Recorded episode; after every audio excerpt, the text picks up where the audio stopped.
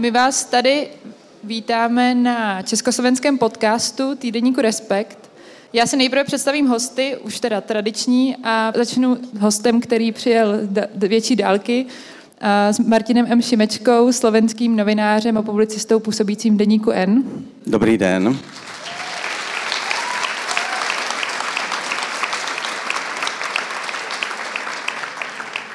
A pak tady vítám šéf redaktora Respektu Erika Taberyho. Dobrý den.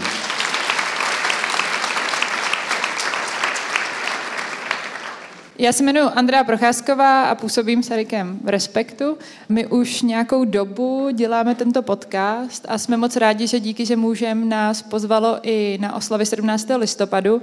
A zadání bylo bavit se o Slovensku po volbách, ale nejen o něm, i o tom, jak ty události souvisí s námi.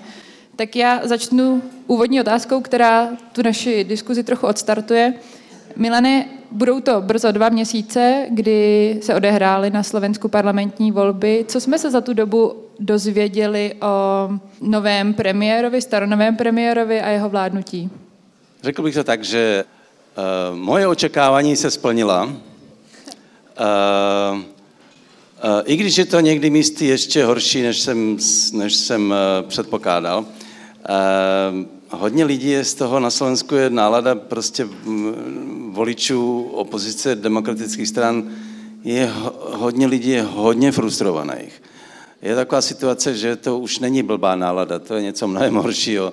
A dozvěděli jsme se teda to, že ona, ta vláda v podstatě to, co říkala v kampani, že nám půjde po krku, teda myslím jako demokracie vůbec, ale i konkrétním lidem, začala od prvního dne naplňovat. E, to znamená, vyhazují policajty a, a pouštějí hrůzu v podstatě. Teda pouští hrůzu zejména Robert Fico jako premiér, ale i někteří jeho lidé.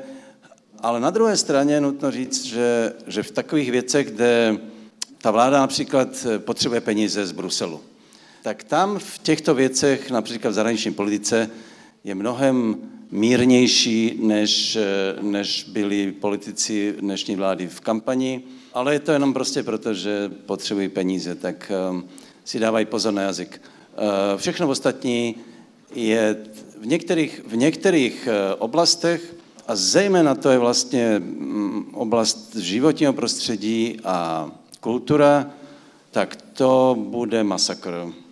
A to už je dneska vidět. V těch dalších to nevypadá úplně jako největší drama, třeba v oblasti školství nebo samozřejmě mm, hospodářství a tak dále. To spíš jde takovou tou klasickou eh, cestou, kterou Robert Fico vždycky dělal, že to bude spíš stagnace, samozřejmě žádné eh, velké ideje tam nejsou, bude to přežívání a ta vláda samozřejmě taky nebyla o ničem jiném od začátku, zejména pro Roberta Fica, prostě zastavit všechna trestní stíhání, vyšetřování a zajistit si svobodu pro sebe a i pro své kamarády, kteří vytvářeli ten mafiánský stát před lety. A ten mafiánský stát se vrací v plné síle. A ještě teda, řekněme, i už to dává prostě najevo. Vůbec nijak se netají tím, že budeme mít mafiánský stát. To je zatím, co se dá říct na úvod. K tomu všemu se asi dostaneme. Eriku, co tebe nejvíce zaujalo, nebo co máš pocit, že je symbolické pro to, co znamená, že Robert Fico je znovu u moci? Mě asi nejvíc eh, zaujalo ta přímá vlastně jakoby brutalita v tom postupu, třeba ten zásah eh, vůči policistům, vůči těm, kteří eh, vyšetřovali ty závažné kauzy, někdy takové to až teatrální dávání najevo té moci, jakože zastaví policajta v autě, vytáhnou ho, říknou mu, že už jako dál nemůže jet a vymyslí si banální důvod, proč to jakoby nejde, což je takovýho jako Bčkovýho, Cčkovýho filmu. A u nás někdy se děli podobné věci, ale víc taková ta snaha jako trochu to skrývat. Tady je vidět, že oni chtějí, aby bylo vidět, že jdou s tou brutalitou. A pak jsou jako takové rozměry, kde jsou jako na jednu stranu jak, jakoby zábavné, ale vlastně mě děsí nejvíc a to byl třeba ta nahrávka eh, toho státního tajemníka eh, na ministerstvu kultury, Kufa se jmenuje, že jo, Kufa z toho kostela, kdy jsem měl pocit, že to je prostě inkvizice nějaký 16. 17. století a, a jak tam jako plameně říkal, sliboval, co všechno je třeba a pak navrh, aby se hlavou státu Slovenska stal Ježíš Kristus. A tak jsem vtipkoval, že bych chtěl vidět ty předávací protokoly eh, Zuzany Čaputové, jak předává Ježíši Kristovi vládu. A člověk se jako nad tím směje, ale je vidět, ten, jako ten fanatismus byl jako hodně varující. A to je třeba tenhle, tenhle ten druh jako toho náboženského fundamentalismu, v Česku nemáme, eh, nebo respektive nemá tak silný eh, dopad a do tak vysokých postů, jako je na Slovensku. A Milane, ty se spíš směš nebo brečíš, když občas slyšíš, co vychází z nové vlády? No tak je to přesně to, jako když se říká, kdyby to nebylo k pláči, tak je to k smíchu, ale já se spíš teda uh, směju, protože pro mě to není nová situace, já už jsem tohle zažil. Je to vlastně se jako i vrací i psychologicky ta situace do 90. let, když byl Mečer. Je to vlastně taky uh, zajímavé v tom, že poprvé znovu se vrátil nacionalismus.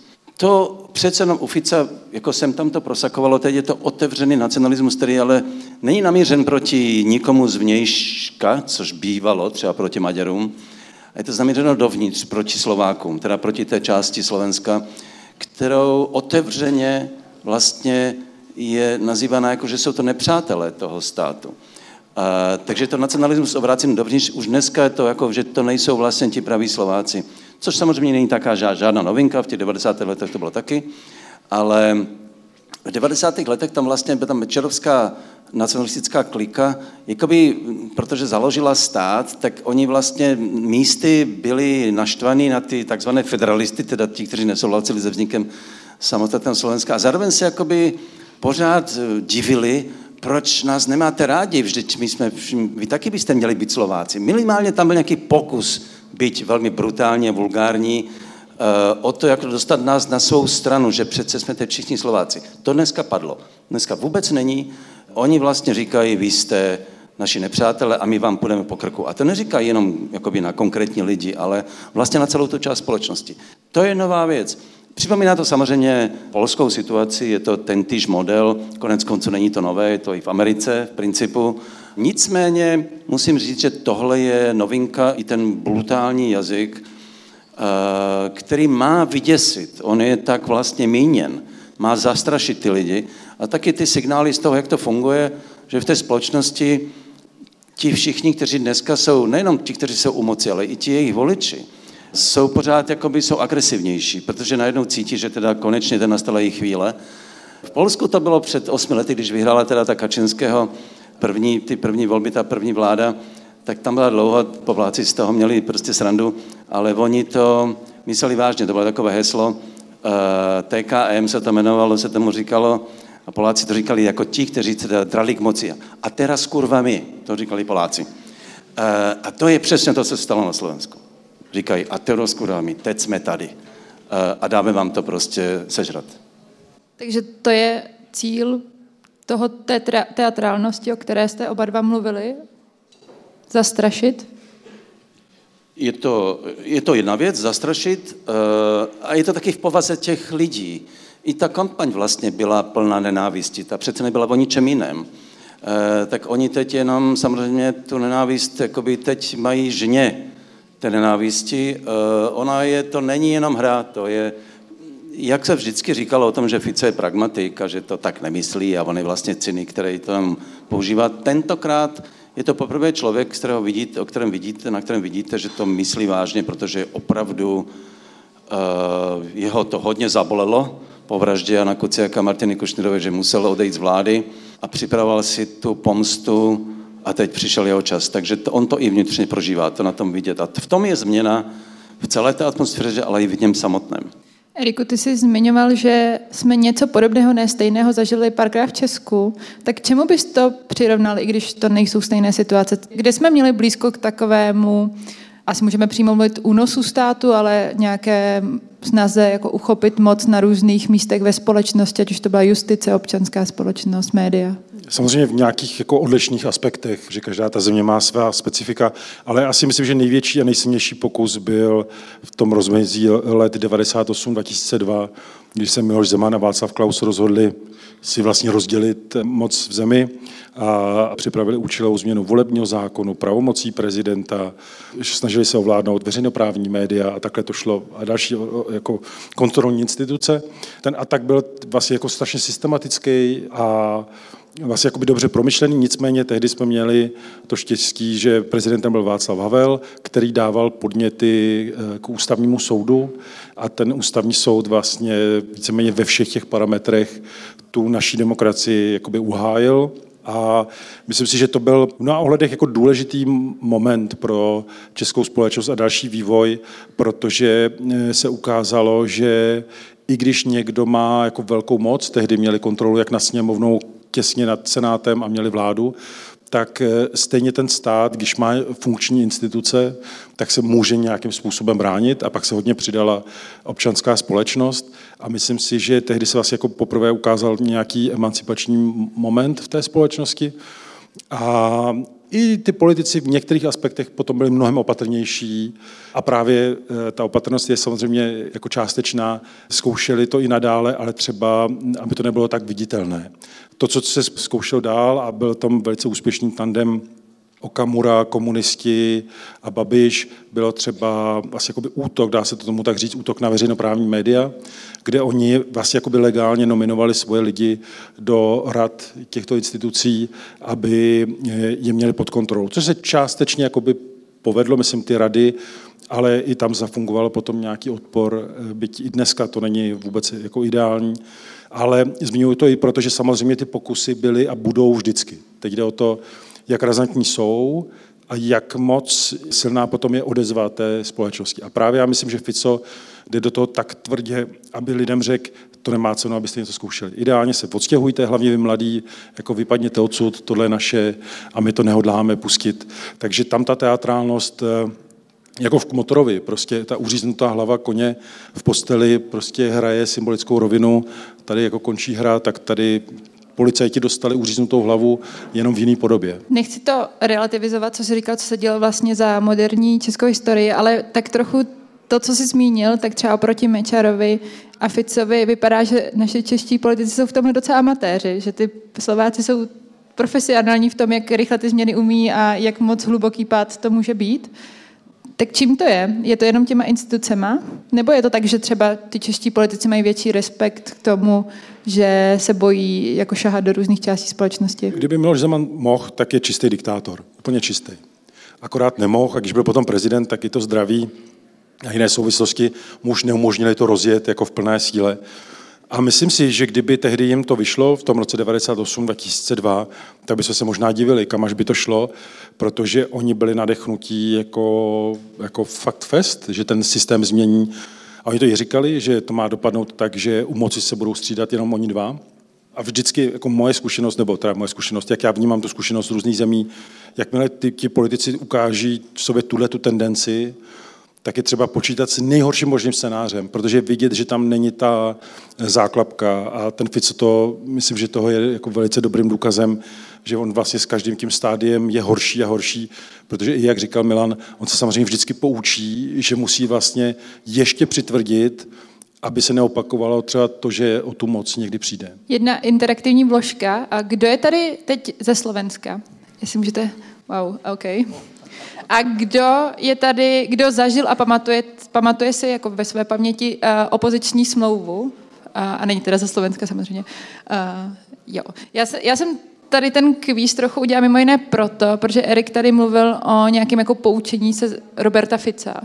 Poučila se slovenská společnost, která vlastně, protože do určité míry Petr Pithar vždycky říkal o slovenské společnosti, že je mnohem silnější než ta česká, protože přežila Mečara a že my jsme žádným takovýmhle pádem nikdy neprošli. Tak by mě zajímalo, jak tohle všechno vnímáš. To je nejzajímavější otázka, na kterou nemáme dneska odpověď a bude, ta odpověď bude zajímavá možná za dva, za tři roky. Na jedné straně přece jenom od Mečera uplynulo 20 let a ta společnost navzdory všemu Eh, vyrostla vlastně generace, která považuje demokracii a svobodu za samozřejmost. Taky vyrostla generace eh, lidí, kteří eh, mají nějakou úctu prostě k demokratickým pravidlům a jsou třeba i v institucích. Takže je nutno říci, že Fico sice pouští hrůzu, ale jeho moc není zdaleka tak silná a pevná, jak se možná zdá. Jeho většina ve sněmovně není tak výrazná. To jsou čtyři poslanci, a z toho ještě teda Mafico v té no, koalici, tu Slovenskou národní stranu, to je taková prostě parta volných radikálů a fanatiků, ten Štefan Kufa jeden z nich a tam je jich víc, eh, u kterých není máte jisté, jak, budou, jak se budou chovat. Oni by naopak ještě chtěli teda mnohem eh, drsnější ten režim a možná nebudou souhlasit s některými postupy, například teď, když eh, Fico to žel, že všichni víme, ale oni vyhráli ty volby na několika tématech. Jedním z nich byla vlastně protiukrajinské téma. To znamená, Fico vyhlasoval ani jeden náboj na Ukrajinu, prostě když se dostaneme k moci. No dneska už říká, no ani jeden náboj na Ukrajinu od vlády. Protože ty zbrojovky samozřejmě vyrábějí ty náboje. To je přece biznis. Najednou říká něco úplně jiného. I ani to není pravda, že ne od státu, protože polovina těch zbrojovek mají státní účast, takže už i to je další lež. A ti fanatici na, na, na tom, že on, ti jeho voliči a voliči zejména těch radikálů, si budou říkat, no tak co tohle je? My jsme přece, jako by tohle jsme mi nechtěli, aby ta vláda pokračovala v pomoci Ukrajině, kterou dneska víceméně přiznává ta vláda. Takže to bude, on, on není zdaleka možná tak silný, jak se jeví, a proto, protože se poučil samozřejmě, eh, ví, že musí pouštět tu hruzu a proto taky jde po kroku především v tomto případě samozřejmě policii a justici, tu potřebují kvůli sobě, aby zůstal na svobodě do budoucna, a teď zajména teda jde k pokroku médiím, protože to potřebuje zničit co nejdřív, protože tam cítí hrozbu oslabování jeho moci, kterou do té doby vlastně nevnímal. On, Fico vždy byl, Fico vždy byl proti novinářům a vždy jim nadával.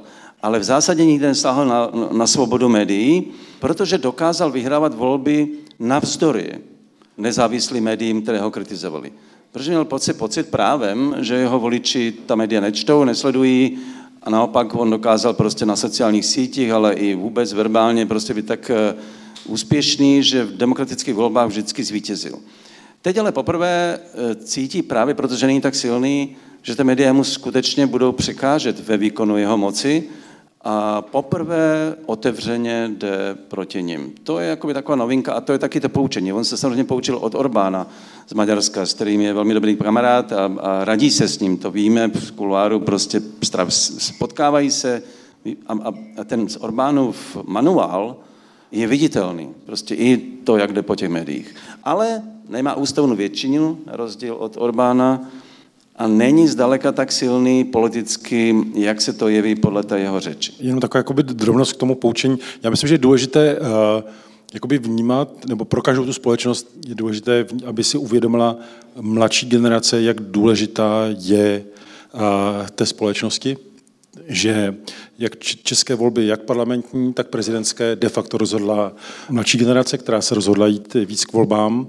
V Polsku byla úplně, vlastně zdvojnásobila účast mladých lidí oproti těm posledním volbám a to vlastně rozhodlo. A myslím, že všechny ty země, Polskou úplně, ten příběh tam ukazuje, že ta politika úplně nejvíc ovlivňuje negativně životy mladých lidí. Že tam narůstá jako chuť rozhodovat ženám o jejich těle, vůbec o budoucnosti, čemu se mají věnovat eh, i, i, i mnohdy profesně a tak dále.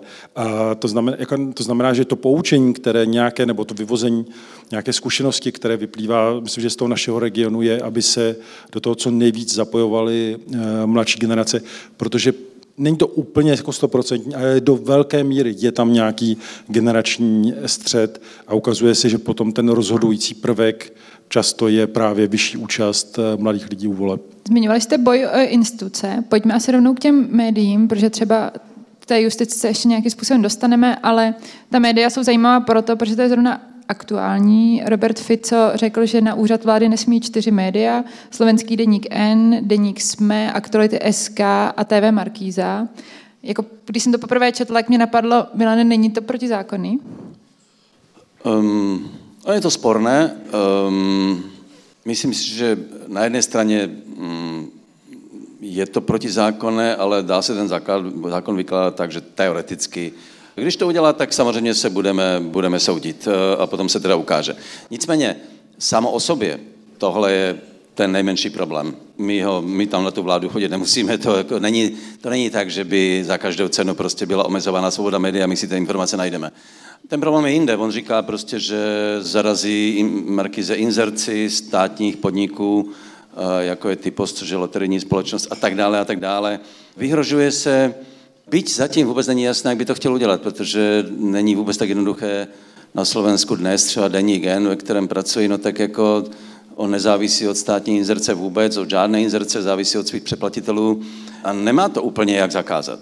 Takže ten souboj bude velmi zajímavý. Já si myslím, že zatím, co on, co on dělá, je, že mobilizuje svoje voliče a, a používá ta média. On říká dnes vlastně, že jsou to nepřátelská média, což je taky novinka. Čímž ale říká, že jsou nepřátelé i čtenáři těchto médií a diváci televize Markíza. A nutno říct, že televize, když se dívám na zpravodajství televizi Markízy, tak je, je daleko nejlepší ze všech televizí. A je pravda, že ho musí to hrozně štvát, protože ta Markiza to dělá opravdu dobře. A každý večer ukazuje Ficovi, jak lhal v kampani uh, a, a dělají to velmi svěžím způsobem, tu kritiku té vlády, protože tam už je spousta malých skandálů a rozebírají to, uh, tomu toho musí hrozně štvát. Nicméně, jak to chce udělat, opravdu není jasné. Na druhé, já si nemyslím, že um, Orbán to udělal tak, že si ještě vůbec než se dostal k moci, on si nejdříve ty média vlastně skoupil. On je prostě přes oligarchy poskupoval. Uh, druhá věc, že maďarská média nebyla dostatečně vnitřně silná, ale na Slovensku to nemá jak udělat. On nemá jak si koupit deník N. Ani to televizní marky, s kterým mimochodem i vlastníkem je české PPF, takže já doufám, že PPF teda odkazují PPFC, ať, ať má odvahu a ne, ne, ne, neskloní se před Ficem. Nicméně to může být samozřejmě problém protože PPF má na Slovensku nějaký biznis. Uvidíme, co to udělá. Eh, bude to jedna z nejzajímavějších soubojů, kromě samozřejmě soubojů těch struktur a institucí. Jak to dopadne, mm, neumím to předpovědět, já si myslím, že média to přežijou, ale ty struktury, to je otázka. Na druhé straně nutno říci, že i v tom je jakoby změna, že soudci a, a instituce, které ještě zatím, jak to nevyměnili a soudce není tak jednoduché vyměnit, tak uh, vzdorují. Je prostě příklad, kdy minister vnitra okamžitě vyhodil na dlažbu, teda respektive postavil mimo službu ty policie, kteří jsou takzvaně vyšetřováni, to je jedno. Ale oni zároveň mají statut uh, oznamovatele trestní činnosti, což znamená jakoby chráněného svědka, něco, něco v tom smyslu. Ten ústav mimochodem teda založil kdysi ještě Fico, nebo to měl v programu. Eh, a, a ten ústav říká, že on neměl právo ty policajty vyhodit, protože na to potřebuje souhlas tohoto úřadu. On je nicméně teda vyhodil na postavní službu a soudci dneska, už dva rozsudky jsou, že to bylo protizákonné a že je musí vrátit do služby. A ti soudci, eh, to pro ty soudce není jednoduchá situace. A přesto to udělali. Ten výrok soudu je prostě zřetelný a jasný tam se ukazuje, že, že to nebude tak jednoduché, že ti lidé prostě budou vzorovat. I v těch institucích, zejména v té justici, že to nebude tak lehké to justici zničit. To je asi také příklad soudní rady, což je váš takový orgán, který zpravuje justici, kdy on odvolal čtyři už členy, kteří vybírají soudce a oni proti tomu podali nějaké odvolání, nevím, jak to tam přesně máte. Eriku, k těm médiím, jak moc je těžké nebo lehké z pozice politika, z pozice premiéra a vlády mm, zkomplikovat život novinářům? No, no, je to mnohem snadnější, než se zdá. On to nemusí kupovat, ale zaprvé dají se vymyslet i takové triky, jako nějaké speciální daně, které zatíží něco, co bude spojené s těmi médii. Můžou zahltit ta média soudními eh, žalobami, dá se postupovat nepřímo, je to, co už Slovensko zažilo, což mi přišlo úplně nejšílenější, sledování vlastně těch novinářů a třeba snaha zdokumentovat, že se nestarají dobře o svoje děti, aby případně jim je mohli odebrat nebo komplikovat což zažila třeba Monika Todová, kolegyně Milana. A ono se to nemusí zdát, ale jakož to potom ti novináři zažívají jako dokola a ta obava jak, roste, tak to samozřejmě má dopad na ta média. A už to bylo vidět předtím, že ty různé pokusy jako zastrašit nebo útočit na, na média tady byla na Slovensku, teda v Česku taky, ale na Slovensku víc. A tam je, já to vždycky jako zdůraznuju a jako připomenu to i tady, že tam je třeba připomenout, že eh, média hrají ve všech zemích důležitou roli ale na Slovensku si myslím, že byla opravdu jako unikátní těch posledních 10, jako 15 let, kdy, a to se právě ukázalo v poslední době, kdy to prorůstání toho organizovaného zločinu s politikou, justicí a tak dále bylo tak silné, tak silné, že vlastně tam nefungovaly kontrolní mechanismy. A plnila to víceméně jenom ta média. To byla ta jediná vlastně jakoby instituce, která pořád ukazovala, že se tam děje něco špatně a je třeba s tím něco dělat. A Fico to vidí samozřejmě. To znamená, já očekávám, že velice brzo ten jeho tlak půjde jakoby primárně tímhle tím směrem. To znamená, teď ty první jakoby pokusy té testování prostoru, bude, bude určitě testuje i, jak bude reagovat veřejnost. Vlastně zas tak moc nereaguje, to je třeba říct, zatím, ale třeba se zvedne a pak prostě zkusí vymyslet něco, na co třeba nám i vůbec chybí fantazie, protože nemáme v sobě ten kód toho někomu škodit, někoho zastrašovat a on, to je jeho bytostná podstata. On ví, jak lidi eh, strašit, děsit, vydírat, zastrašovat, takže on může najít něco, co, o čem my ani dneska ještě ani nevíme. Na druhé straně já musím říct, že ano, to je pravda, ale na to, aby člověk, eh, aby, aby ta moc, eh, že o to se pokoušel i Mečer a vlastně hm, dělal spoustu kroků a i, i to zvyšování daní, on, ale on to chtěl daně nemůžeš zvýšit jenom konkrétnímu médiu. Musíš je prostě, musíš to udělat zákonem, prostě, který bude platit pro všechny. A není to tak jednoduché, protože oni tam mají ty svoje alternativní média a vlastně konspirační weby, na kterých mi velmi záleží. Takže není tak jednoduché paušálně mm, ta média buď zdanit nebo potrestat, protože to musíte nějakým způsobem odlišit. A to není tak jednoduché, a na to potřebujete jakoby hodně imaginace a tvořivosti a já si, si v tomto myslím, že já vím, že zlo je imaginativní, Nicméně oni jsou většinou docela hloupí, takže mm, mám pocit, že to nebude, že tak ta rafinovanost tam bude chybět. Co teda já v to doufám při nejmenším? Aby mě představil Fico nějaký zákon Lex Šimečka, tím by měl rovnou dva aktéry z té scény vyřešený. Počkejte. Jo. Jakože kdo se začíná na jméno Eš, tak nesmí fungovat ve veřejném prostoru. Jo, jo tak tam už nějaká obecnost je, třeba by to prošlo. Eriku, já jsem se bavila s dvěma slovenskými novinářkami nedávno a oni se nebojí ani toho mocenského tlaku, ale spíše nějakého znevěrohodnění jejich no, práce skrz třeba jejich život. A protože oni to teda zažili za Kočnera a za bývalé Ficovy vlády, kdy se na určité novináře sbíraly informace a pak se pouštěly do veřejného prostoru a ty informace byl takový mix pravdivých a nepravdivých věcí.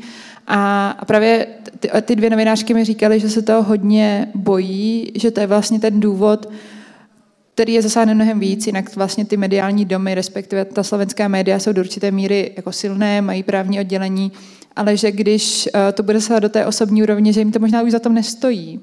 Tak jak tohle ty vnímáš z novinářského pohledu? No, já, já v tomhle vidím možná vůbec největší riziko, protože zaprvé víme, to dneska se dá jako zdiskreditovat někdo strašně jednoduše, ale i tím jako permanentním tlakem a, a vyhrožováním nebo zastrašováním se dá jakoby donutit x lidí, aby třeba nepokračovali ve své práci.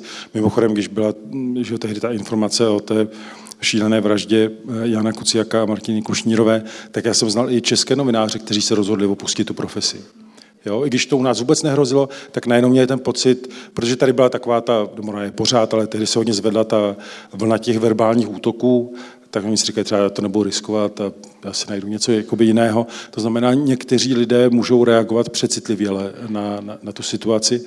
Byť je třeba říct, že si myslím, že zrovna ti v úvozovkách nejdůležitější to znamená, kteří se věnují eh, politice, investigaci a tak dále, tak ty už vědí, v čem se pohybují, ale rozhodně, rozhodně, jako myslím si, že bude součástí podle mě debat v těch redakcích, mnohem více než v minulosti, na co si dávat pozor, jak neriskovat, jak si zabezpečit nějaké toky informací a tak dále.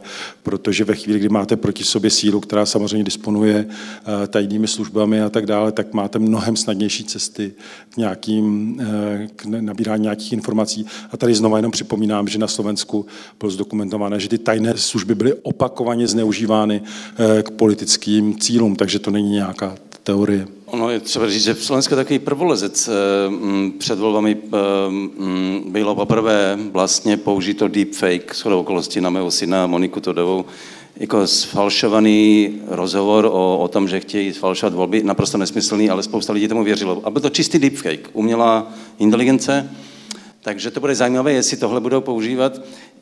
Nicméně já, já, v to, já spíše věřím v, v, ve statečnost slovenských novinářů, kteří už jsou docela ostřílení, už si zažili svoje, mají své předchůdce za Mečera, vědí, co to je.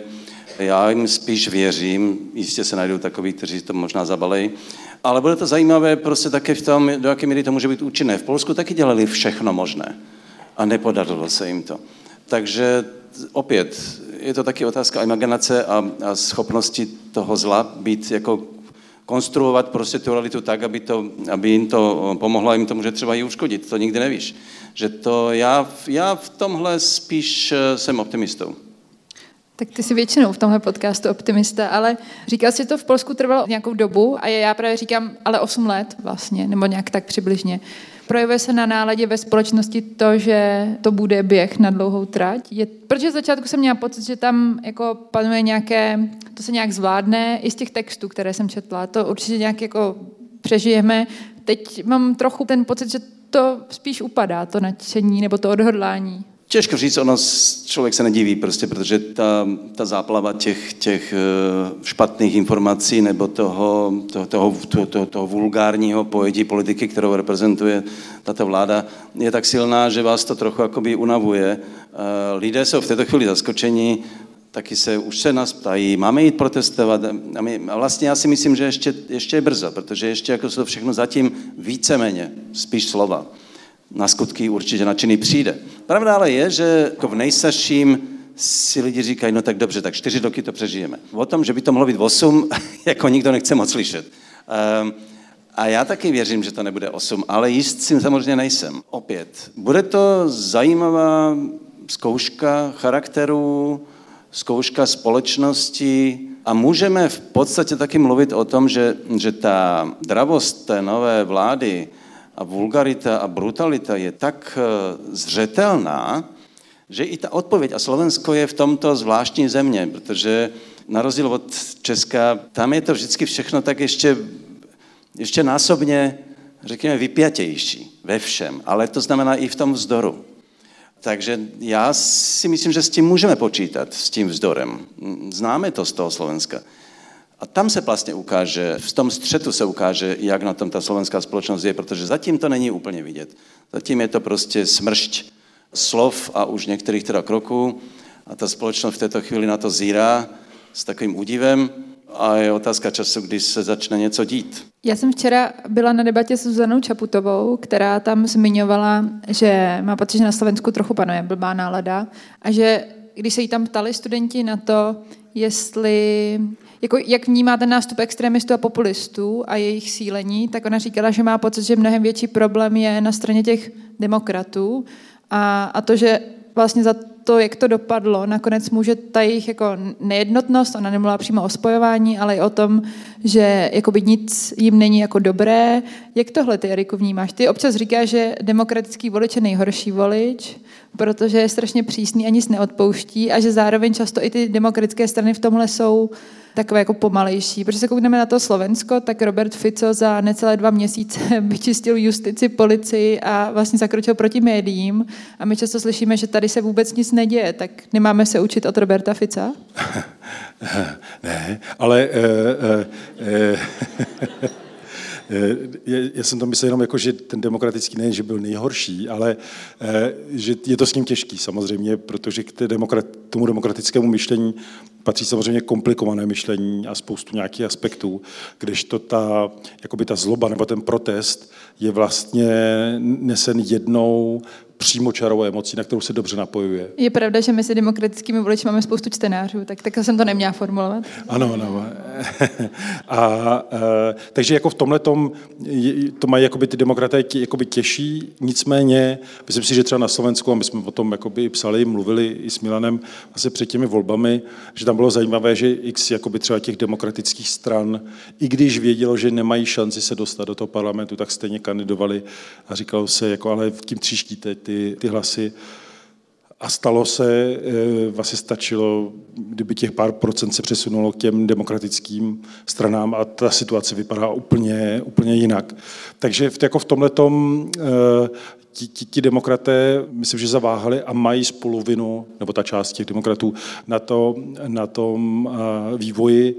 A i z toho, když jsme se tady bavili, jako, co se má jako vyvodit z toho nějaká, nějaká znalost, tak podle mě je i v tomhle tom. A i, že ty voliči mají také přemýšlet o tom, že jsou chvíle, kdy je třeba se soustředit na nějakých pár, buď to institucí nebo stran, které je třeba chránit a nebo podpořit, protože prostě v tu chvíli to, to, to jinak nejde. A tyhle ty volby byly, a bylo to úplně jasné, byly opravdu jako strašně klíčové v tolika aspektech. A myslím si, že, že i ta roztříštěnost jako části těch lidem potom říkali, tak když ani oni nejsou se schopni, schopni dohodnout, tak třeba to není tak dramatické, teď o nic nejde. A tím myslím, že jsme snižovali tu, tu odhodlanost. Ale souhlasím jako s tím, co říkal Milan. Myslím si, že mm, ta situace, samozřejmě my nevíme, co bude za čtyři roky, ale i ta forma té brutality, která je určená těm voličům, Fica, tak samozřejmě ukazuje i těm demokratům, že ta situace je vážná. Navíc ona může být ještě vážnější, podle, protože podle průzkumu to vypadá, že kdyby kandidoval Pellegrini na prezidenta, tak se tím prezidentem stane. Takže ta situace může být ještě opravdu v okus horší než teď. A, a pak je otázka, jestli se tam prostě jako zvedne ten odpor o to silnější, že ta situace se posune naopak potom dál k lepšímu třeba. My teď v Česku nebo po, té, po slovenských volbách se v Česku začalo řešit, aby jsme náhodou nedopadli stejně, že budeme mít znova premiéra, kterou jsme měli, um, taky Slováka teda. A mimo jiné se zmiňovalo to, že jako ta vláda, která momentálně vládne, jako na tom není dobře. Všichni to vidíme, asi to všichni i cítíme, všichni se o to čteme, že už ani jejich voliči by je dneska nevolili podle průzkumu, respektive část, a že je potřeba, kromě toho, že děláme teda nějaké reálné kroky, o kterých se můžeme bavit, jestli jako stačí nebo ne, nějakým způsobem jako předat emoci té společnosti. A že není jisté, že Petr Fiala umí předat emoci, že mu jako záleží na voličích a na občanech, protože to, s čím naposledy vyrokovali, teda bylo to video z Nutelou, ale ještě předtím bylo, byl plagát Děláme, co je třeba. Tak Eriku, jak vnímáš tuhle diskuzi o tom, jaké emoce by třeba premiéři nebo i klidně prezidenti měli těm voličům dávat a jak moc je to důležitá součást dnešní politiky? ODS, když padala z těch výšin kdysi před jako, eh, těma kolika deseti, patnácti, možná vlastně už víc lety, toto letí, tak eh, měli slogany Dokázali jsme, že to dokážeme a tenhle ten, protože už o tom píšu dlouho, tenhle ten její slogan novej eh, mi strašně připomíná eh, podobnou eh, tu retoriku a myslím si, že prostě tehdy to nezafungovalo, nebude to fungovat teď. Myslím, že jsou tam dva problémy. Jeden je ten samozřejmě retorický, ta napojenost na tu společnost, která, protože politika je i o schopnosti komunikace a empatie. A tam myslím, že tam, že v tom vláda jako není úplně úspěšná a nemá tam vlastně ten druh lídra nebo někoho, kdo by to uměl trochu jakoby napojovat na tu společnost.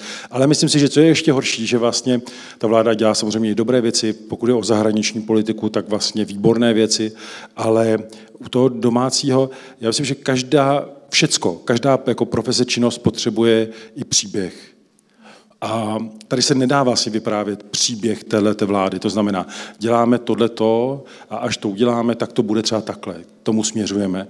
A tím pádem jako celá řada těch kroků je nesrozumitelná nejenom v té retorice, ale že tam nedává ani jako logickou jako posloupnost Dám příklad, jo, že chvíli dobře škrtají, eh, něco je třeba jakoby chystat, ale kdyby vedle toho si řeklo, jasně, musíme být úsporní, ale třeba vzdělání je naprostá priorita té společnosti a tam my naopak budeme investovat. Jo. Tak by si člověk řekl, jako dobrý, tak promýšlej o tom, že tady je třeba šetřit, dobře, utáhneme si znova opasky, ale vidíme, že tady je budoucnost eh, jako dětí, mladých lidí a ten stát si to uvědomuje. A ono je to naopak. To znamená, debatuje to se o tom, kde se bude škrtat, debatuje se o tom, že už se nebudou navyšovat peníze pro studenty, kteří jsou nějak, mají sociálně horší východisko, protože to se mělo teď navyšovat a oni říkají, že ne, eh, protože u nás je to strašně jakoby podfinancované. To znamená, tam to jako neukazuje eh, nějakou jakoby úvahu, promyšlenost té společnosti, my směřujeme k tomu. A myslím si, že potom je to těžké pochopit jak pro tu společnost, tak podle mě ale i pro ty samotné politiky, kteří to dělají. Oni tak jako vlajou, bych řekl teď, jako mimo čas a prostor. A to myslím si, že může znamenat potom, že ten volební výsledek bude podobný tomu, co je dneska v těch průzkumech. Milane, já když se bavím s politiky teď té současné vlády, tak oni trochu to projevání emocí vnímají jako slabost. Jo? Jakože dělají to ty populisti, dělá to ten Okamura, proč bychom to měli dělat taky, my vlastně nevíme, jestli to jako umíme. Jak, ty jsi sledoval jak Slovensko, tak Česko a, sleduješ dlouhodobě, tak jak tohle vnímáš? Vyvíjí se to? Nebo je to pořád stejné jako v 90. letech, kdy čas vlastně těch politiků, kteří třeba stáli proti Klausovi nebo Zemanovi, říkala, no my nechceme opakovat ty hesla tisíckrát, protože si připadáme trapně. Co mě překvapuje, na Slovensku je dokonce, i, když to vezmu teda ze široka, tak mezi demokratie těch emocionálních politiků docela dost. Bohužel je tam i takový Matovič, který fakticky zničil šanci demokratické, demokratických voleb. Ale kdyby si zprůměroval Matoviče a Petra Fialu, tak by možná tak, vyšel nějaký střed. Tak možná by přišel někdo normální. Kdyby to bylo, kdyby jsem vzal oba poli, tak někde ve středu by to bylo tak akorát. Eh, takže na Slovensku těch emocí je hodně. Tam opravdu není nouze. Co mě na české politice opravdu udivuje, a je, dneska je teda 17. listopadu, uh, za 34 let já žasnu, jak v Česku nevyrostla vlastně další generace politiků, demokratických politiků, kteří by dokázali upoutat nejen teda emocionálně, ale i i vůbec jakoby idejemi eh, a samozřejmě projevem, já, já tomu nerozumím. Teda mohl bych dlouze vyprávět o tom, že česká společnost je v tomhle nějak trošku jakoby zastydlá, eh, hlavně v té politické garnituře. A podle mě se vymlouvají, když říkají, že my nechceme být jako, jako to, to není prostě pravda. Člověk může být emocionální a vstřícný vůči lidem, aniž by byl populistou v tom negativním smyslu. To prostě dneska je úplně jiná doba. Dneska se politika dělá úplně jiná než před 20 lety. V Česku mám pocit, jako, by, jako kdyby se vůbec nic nezměnilo. Prostě jako kdyby, ta, jako kdyby ta doba byla prostě v roce 2000. Prostě, že se nic neděje eh, v té politické jakoby, práci. A, a já, na, já to vlastně na to nemám odpověď, jak je to možné, když si podíváte na to prostě 34 let. A řekl bych, že jsme jakoby na začátku, nebo skoro ani ještě, to je, jakože těch osobností je tam strašně málo v té české politice. Eriku, čím to je? Milan říká, že nemá odpověď. A tak určitě by jí dal dohromady, protože ale vidí, že to je spousta jako aspektů, že jo? protože jeden z nich je rozhodně, že máme strašně malé strany. Eh, to znamená, málo lidí se účastní toho politického života a ty důvody jsou jak eh, kombinace nezájmu velké části společnosti, tak eh, to, že dlouho se ty strany jako bránily tomu, aby do toho vstupovali lidé, hlavně v těch regionech, aby nekomplikovali už tam zaběhnuté jakoby struktury a vlivové nějaké sítě. To myslím, že je jeden jako z velmi důležitých aspektů. A potom i, jako, což tím trochu souvisí, ale ta setrvačnost té politiky, to znamená, myslíme si, že tak, jak to bylo před pěti lety nebo čtyřmi, tak to má být dál. To je ta, což se projevuje nejenom jako v těle těch eh, věcech komunikačních, ale těch programových, jako eh, téma manželství pro všechny, které prostě samozřejmě mohlo být už dávno eh, schválené. Eh, ta veřejnost je to tak jasně podporuje, že by to nikomu víceméně neuškodilo, ale je tam nějaký kód, prostě deset let starý, to nemáme dělat, to by nás jakoby poškodilo nebo něco, takže se tak mlží a, a jako k, tancuje kolem toho. A, a myslím, že i tohle to ukazuje, že některých těch aspektech ty strany jako zamrzly. Prostě. A jsem na začátku říkal, jak je důležitá ta větší účast eh, mladých lidí a že oni vlastně jako rozhodují, tak to, že ty strany na tomhle jako ještě tolik nepracují, mi přijde opravdu jako doslova fascinující. Omlouvám se, ale tady v Česku to můžu říct, prostě na Slovensku bych neřekl, prostě můj syn je eh, vlastně ta jeho strana Progresivní Slovensko byla druhá v těch volbách a já jenom teda mm, samozřejmě vím něco o tom, jak, eh, jak to tam v té straně fungovalo. A tam je zajímavé to, že tu kampaň, kterou dělali a díky které teda hodně mm, se ty procenta zvedly, to dělali lidi, od, kolím je tak 20 až 25. A byli to lidé, to nebyla žádná agentura, oni to dělali sami uvnitř. Prostě byli to imaginativní mladí lidé, kteří rozuměli prostě době i tomu jazyku modernímu a, a mě fascinuje, že v Česku vlastně, no mlad, koho má volit mladá generace?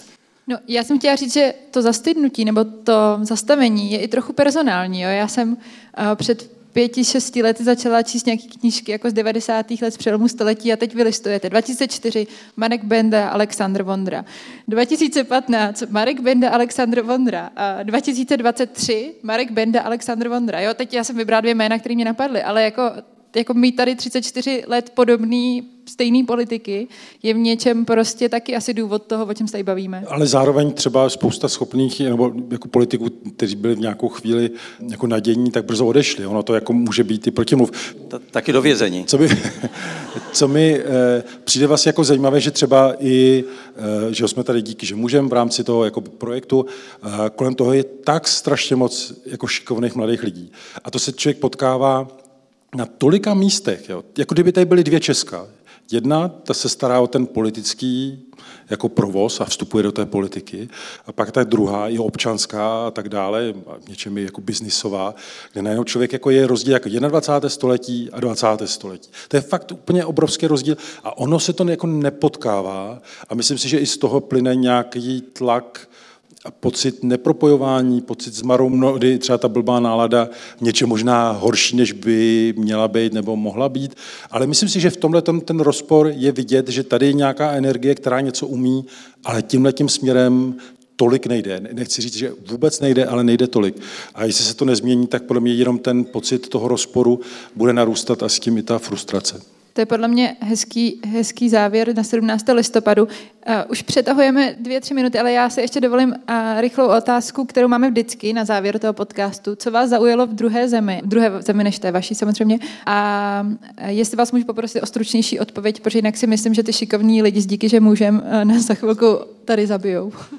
Ano, já budu velmi stručný a, a, a mohl bych mluvit hodně, ale, ale pro mě byl vlastně ten dnešek, jsme šli tou národní třídou s Erikousem a a, a Bratislava je docela, ne, není úplně mrtvá, ale ne je to nesrovnatelné, to, co se děje v Praze. A to jsem si myslel, že kdysi Praha se mi zdála být jako 17. listopadu, nebylo to nic moc, ještě před deseti lety. To, co se děje teď na ty národní třídě, to je taková nádhera, že jsem opravdu teda mm, tentokrát vám ale velice závidím. Um, zaujalo mě to prostě, protože jsem, kdybych to nebyl na vlastní oči, tak to jako z televizních záběrů to jako nezjistíte. Ta atmosféra je úžasná. A, a já vám fakt jako věřím, že teda, a to, že to dělají mladí lidé, je prostě úžasný. Já ještě, já ti udělím Eriku výjimku, protože já si myslím, že i pro nás je ten 17. listopad teď důležitý kvůli tomu, že respekt uh, je v nové fázi, takže nemusíš mluvit třeba jenom o Slovensku, ale můžeš mluvit i o respektu. Já můžu říct, že jsem rád ze Slovenska, protože máme slovenský partnery, který, slovensko-maďarské partnery, kteří vstoupili do, re, do, do, respektu. Ale kdybych měl říct, ale to není pozitivní, ale kdybyste měli vteřinu, kdo jste neviděli toho kufu, jo. Ono je to video toho na týmši, to si puste. Možná na Silvestra si to schovejte, eh, ale... Ale oni to vystřelili.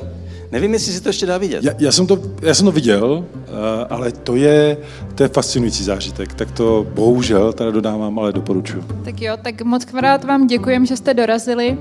Já děkuji Erikovi i Milanovi. A myslím, že se zaslouží podle za to, že Milan přijel ze Slovenska. Děkujeme.